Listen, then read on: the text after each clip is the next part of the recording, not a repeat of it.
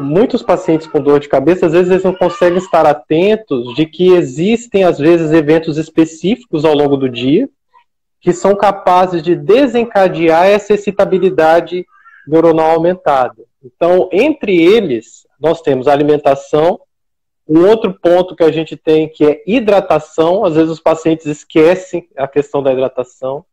Os fatores ambientais, como a gente já falou, de luz, barulho e cheiro forte, e os fatores também que a gente chama de interoceptivos, que são aqueles do nosso próprio organismo, entre eles a abstinência de sono, e transtornos do humor, né? O estresse é algo que a gente é, desconsidera, mas que ele é um fator conhecido para piorar e favorecer a cronificação da, da, da, enxaqueca também, né?